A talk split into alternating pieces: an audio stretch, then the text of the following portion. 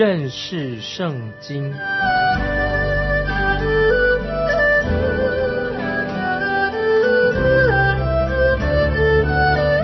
认识上帝的话，把上帝的话带到全世界。本节目是由认识圣经机构和环球广播电台联合制作，欢迎收听。亲爱的听众朋友，你好，欢迎收听认识圣经，我是麦基牧师。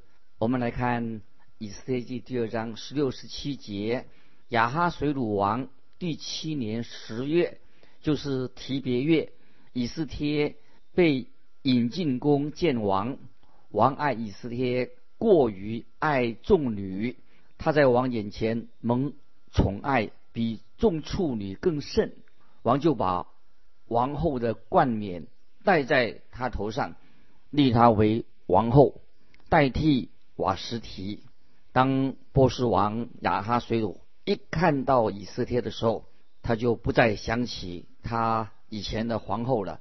那么这个选美比赛已经结束了，以斯帖已经取代了瓦斯提皇后的人，以斯帖成了新的皇后。她是怎样被选上的呢？是意外吗？还是她运气好吗？我认为以斯帖被选为皇后，完全是全能的神的眷顾。在下一章我们会看到，神为了保护他自己的子民，神必须要做一个。很好的安排，因为现在以斯帖已经成为皇后，就是神预先所安排好的。因此，我们要看到，在异教徒的皇宫里面，在他们的宴席当中，在醉酒狂欢的这些事件上，一个接一个发生。神要我们看到什么呢？不是看到人的事情，也不是看到撒旦的阻挠，在一切所发生的事项当中，看见神。掌握一切，神管理一切的事情，这样对神的儿女，今天基督徒来说，身处在这样的环境当中，我们要知道，我们的神仍然在掌权，这是对基督徒一个最大的安慰。据说王非常爱以斯帖，但是我不太觉得。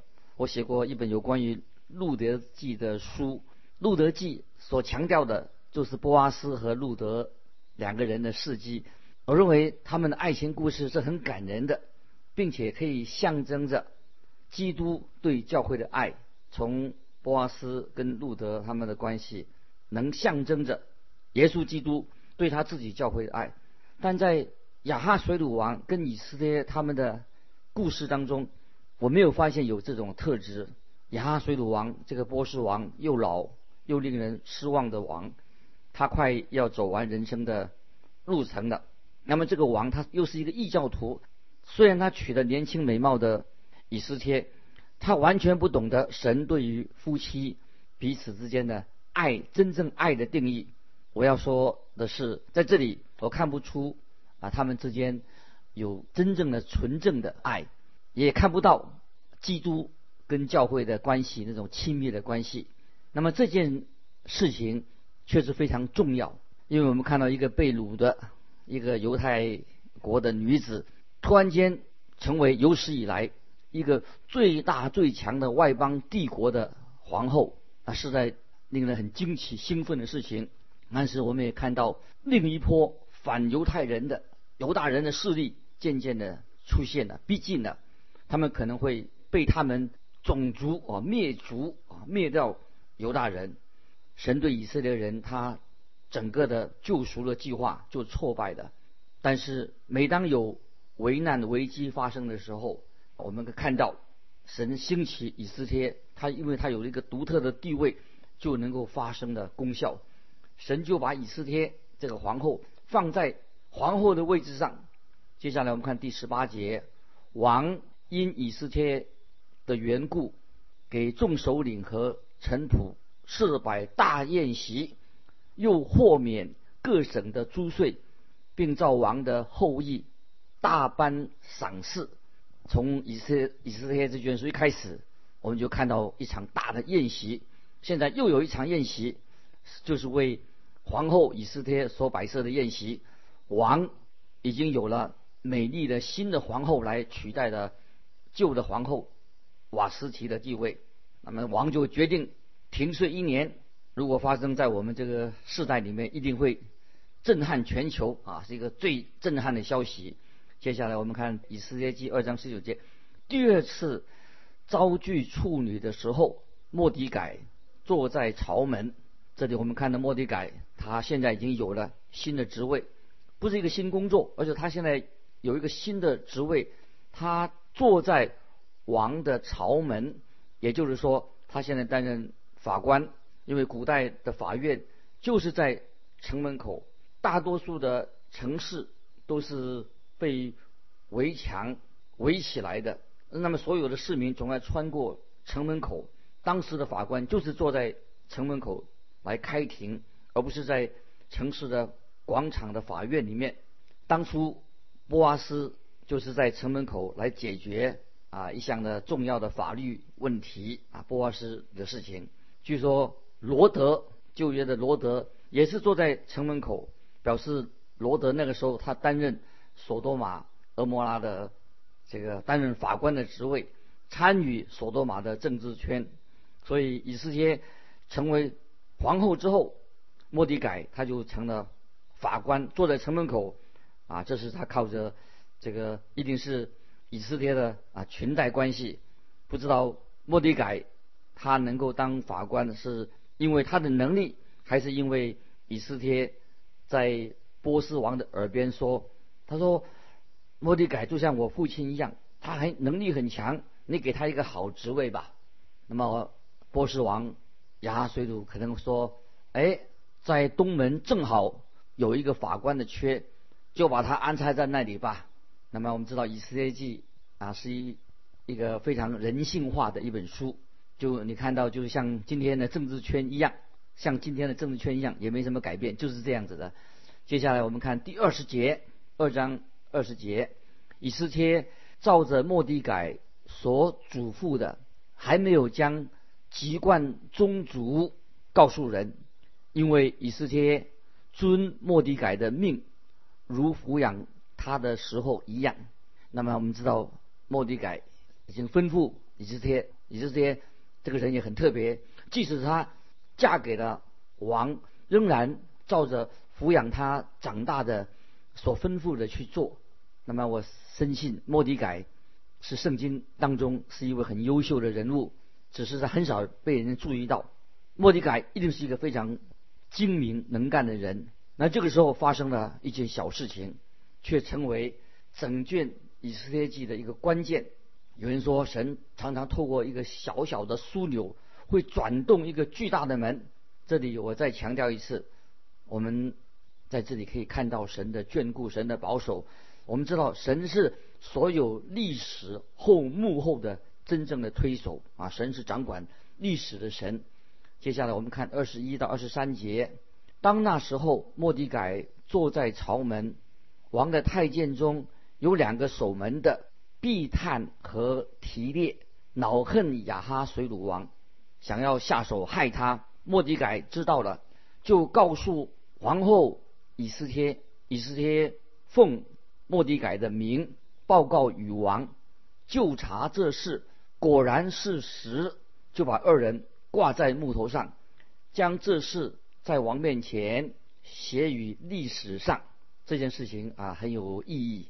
说到莫迪改坐在城门口，有群众来来往往穿过城门口的时候，他就听见有两个人在说话，提到王的名字，他就偷偷的注意听他们在说些什么事情，竟然发现他们要暗杀波斯王亚哈水鲁。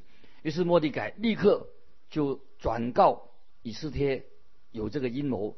莫迪改他的新的职位提供了他在无意中听到这个阴谋。莫迪凯就把暗杀王的计划告诉了皇后以斯帖，以斯帖就转告她自己的丈夫波斯王。我猜想他可能这样对王说：“你看，莫迪凯立了一个大功，他发现有人暗杀你。经过调查人员仔细调查之后，发现果然是个事实，于是逮捕了他们，把这两个人不需要经过审判，王立刻下令把他处决。把他们两个人吊死了。那么这是要警告那些想要暗杀王的人啊，叫他们早一点把念头打消。当然，这不是文明的一个文明人的一种刑罚，但绝不可以鼓励违法犯纪的事情，也不可以纵人纵容这些犯罪的人。整个事件都记载在啊历代史当中，变成一个历史。你可以参考波斯王朝的文献的记录。但这里有一件事情，听众朋友却被忽略了，就是莫迪改他的功劳没有得到应有的奖赏或者表扬。莫迪改可能他为这个事情也反复的在沉思，不明白为什么他被忽略的，他本该应该受到奖赏、受到重视的，为什么会忽略的？啊，听众朋友要注意，我们知道，因为神是掌权的神。他也是掌管这件事情的去来，因为有神的眷顾保守。以色列第三章，我们看到犹太人他们遇到一个重大的危机出现，这种危机也出现了很多次。当听众朋友你读到这一章的时候，你几乎可以用法老或者用希特勒的名字来取代哈曼这个人啊。这里会提到哈曼这个人，他跟法老希特勒的名字应该很相似的。这个人。在这里可以用其他的人的名字都可以带入这个名字。自从以色列在埃及地成为国家以来，一直到现在，在历史上要消灭犹太人的这种运动从来没有停止过啊！这是听众朋友我们要知道的。接下来我们看第三章一节，这事以后亚哈水鲁王抬举雅甲族哈米大他的儿子哈曼，使他高升。叫他的爵位超过与他同事的一切承载。这里提到一个名叫哈曼的人，他在一连串反犹太人运动当中，他是主导者之一。这个时候，王高升他，使他的地位相当于现在的内阁总理。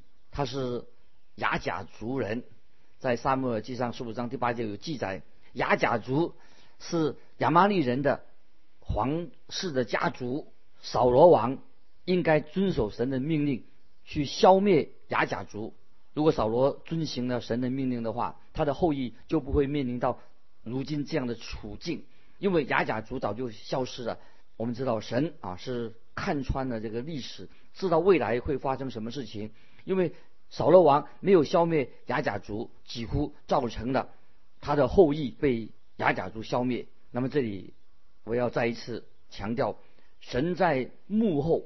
神眷顾他自己的百姓，我们会渐渐的明白为什么神要把以斯帖放在皇后的位置上。如果以斯帖她不是皇后的话，反犹太人的哈曼就会一举消灭了所有的犹太人。这是哈曼的企图。接下来我们看第二节三章第二节，在朝门的一切臣仆都跪拜哈曼，因为王如此吩咐，唯独莫迪改。不跪不拜，这时候王命令每一个人都要向他所任命的新的首相哈曼跪拜，认同他的地位。我们已经啊知道，莫迪凯在城门口做法官，他从事法院啊法官政治方面的工作，也就是说他是这个国家的政府的官员，所以他也必须要向哈曼跪拜。从圣经里面经文里面，我们知道莫迪凯不肯向哈曼跪拜。听众朋友。我已经说过，我要改变之前对摩迪莫迪改的这个人的看法，我要向他致敬，致上最高的敬意，因为他拒绝向哈曼这个人跪拜。我猜想，当哈曼经过走过他面前的时候，所有服侍国王的的人，那么也就是一般的人，这些小人们都要五体投地的向哈曼跪拜。在当时，他们。鞠躬的时候，并不是只有弯腰而已。我们第一次看到啊，神的手介入莫迪改的生命当中。听众朋友，你可能说，但是他行在神的旨意之外啊，那神怎么会介入莫迪改啊他的事情呢？莫迪改他应该回到耶路撒冷才对呀，没有错。他也许有自己的借口不回去，但是莫迪改他是犹太人，他的家乡是在巴勒斯坦。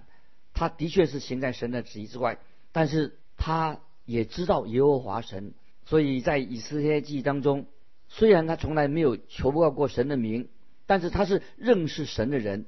听众朋友，你要知道，我做这样的结论是从哪哪里来的吗？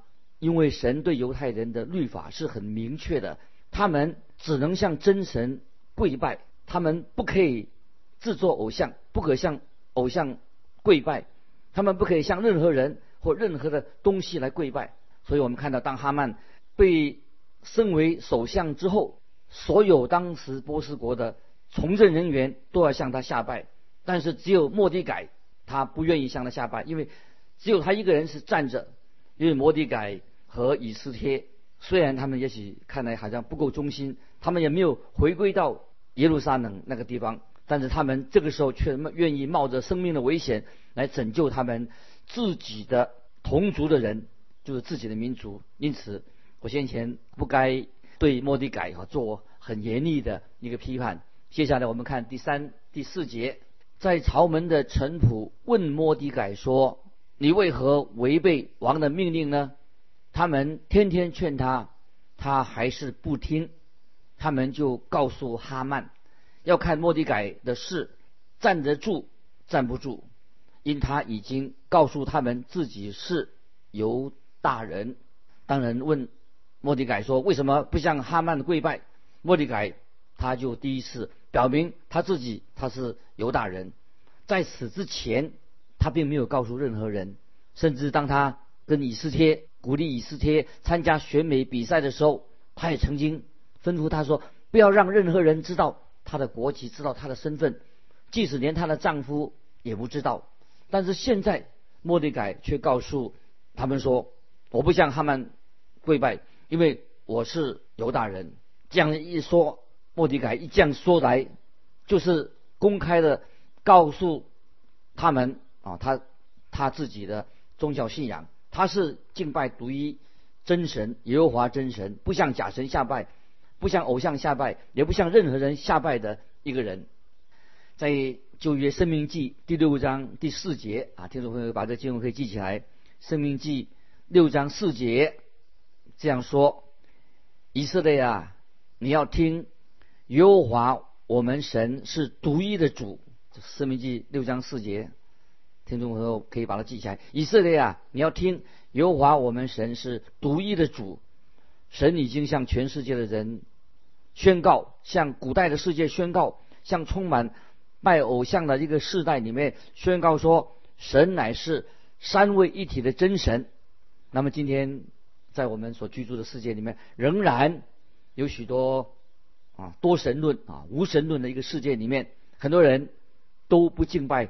独一的真神，耶稣基督，也不敬拜三位一体的真神。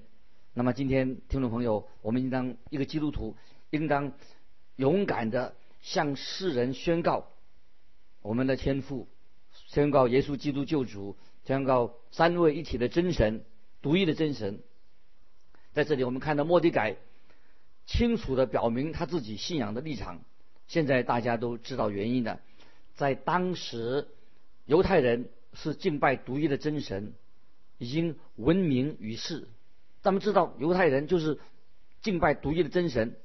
那么，听众朋友，我也想说的时候，莫迪改这个人啊是相当的了不起，而且很佩服他。那么，我们看见莫迪改他第一次为耶和华真神挺身出来做见证，向人证明说他所拜的是独一的。真神，那么莫迪改他这样做，他可能要付上极大的代价，也许有生命的危险。但是听众朋友，我不认为莫迪改也许会想到说，他讲这句话会影响到他所有其他的同胞。那么他是也许他会想到，哎呀，这样我可能会把我自己的官位丢掉了，哦，甚至我自己会丧命。但是他这样宣告的时候啊，可以说是要付上很大的代价。接下来我们看《以色列记》第三章第五、第六节发生什么事情。第五、第六节，哈曼见莫迪改不跪不拜，他就怒气填胸。他们已将莫迪改的本族告诉哈曼，他以为下手害莫迪改一人是小事，就要灭绝。亚哈水鲁王通国所有的犹大人，就是莫迪改的本族啊。听众朋友，把五六节我再来念一遍啊。听众朋友请注意，这里说到哈曼见莫迪改不跪不拜，他就怒气填胸。他们已将莫迪改的本族告诉哈曼，他以为下手害莫迪改一人是小事，就要灭绝亚哈水鲁。王通国所有的犹大人，就是莫迪改的本族。那我们叫抄家灭族，不是一个人，整个所有的犹大人在这一段里面，哈曼这个人显出他这个人呢是非常凶残啊，像他小人的本性。他其实他可以不要太过重视莫迪改这个一个人的事情，可以忽略了他的。可是当莫迪改。显出他是属于耶和华真神、属于真神的人的时候，哈曼他立刻显露出他啊凶残啊丑陋的一面。听众朋友，我们看来哈曼这个人他实在是是一个属于撒旦魔鬼的人，因为首先我们看到他的气量非常的狭窄啊，非常的狭窄。我们发现哈曼他处处都显出啊，他是一个。小人的本性也很阴险，小人的本性。那么后来啊，我们会看到哈曼啊，他会做些什么事情？他也后来他在他妻子的肩膀上哭泣。也许哈曼他这样对他的妻子说：“我想要有的都有了，在这个国家我要什么就有什么。”但这个犹太人竟敢不向我跪拜。你看他这样的，在他。妻子的肩膀上这样哭泣，这样说：“我什么都有了，这个国家我要什么就有什么。”这个犹太人莫迪改他竟敢不向我跪拜。